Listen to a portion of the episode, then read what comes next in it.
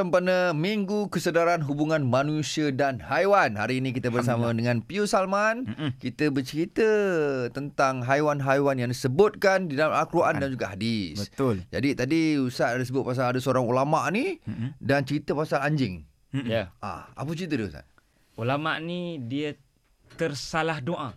Tersalah doa. Ha.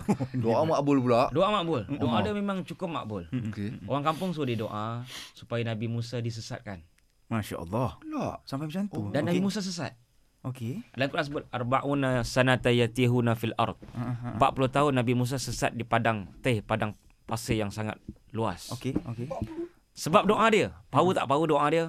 Nabi Musa pun terkena doa dia. Ush. Okey. Sehingga mana akhirnya jadi bi- bila dia doa yang buruk kepada Nabi Musa, maka automatik dia jadi kafir. Hmm, asalnya ulama ni tadi. Asal ulama. tu dia eh. Sebab apa? Sebab perempuan. Disebabkan perempuan. Ah, Ha, isteri dia yang Oh, isteri cucuk dia, dia. Ha, cucuk dia. Ini bahayanya wanita, powernya wanita ni. Allah. Ha. Dan Allah gelarkan dia, Allah uh, umpamakan dia seperti mana anjing. Famathaluhu kamathal kalbi in tahmil alaihi yalhath Hmm. au tatrukuhu yalhath. Dia seumpama anjing.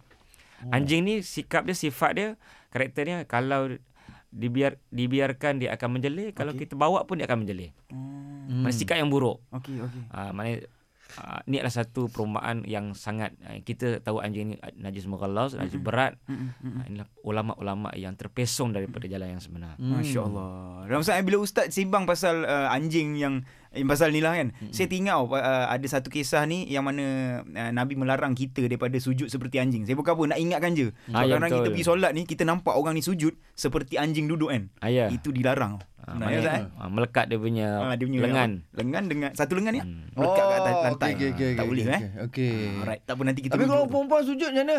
perempuan Kan dia rapat kan kan? Rapat ah, ni leng- lengan, ketiak. Tapi tetap tidak Oh, rapat. Ah, dia tak dia tak ke ke lantai semula Ke lantai, satu. ah. Oh. Jadi macam macam orang pemalas lah. hmm. Ah, Ah, gitu.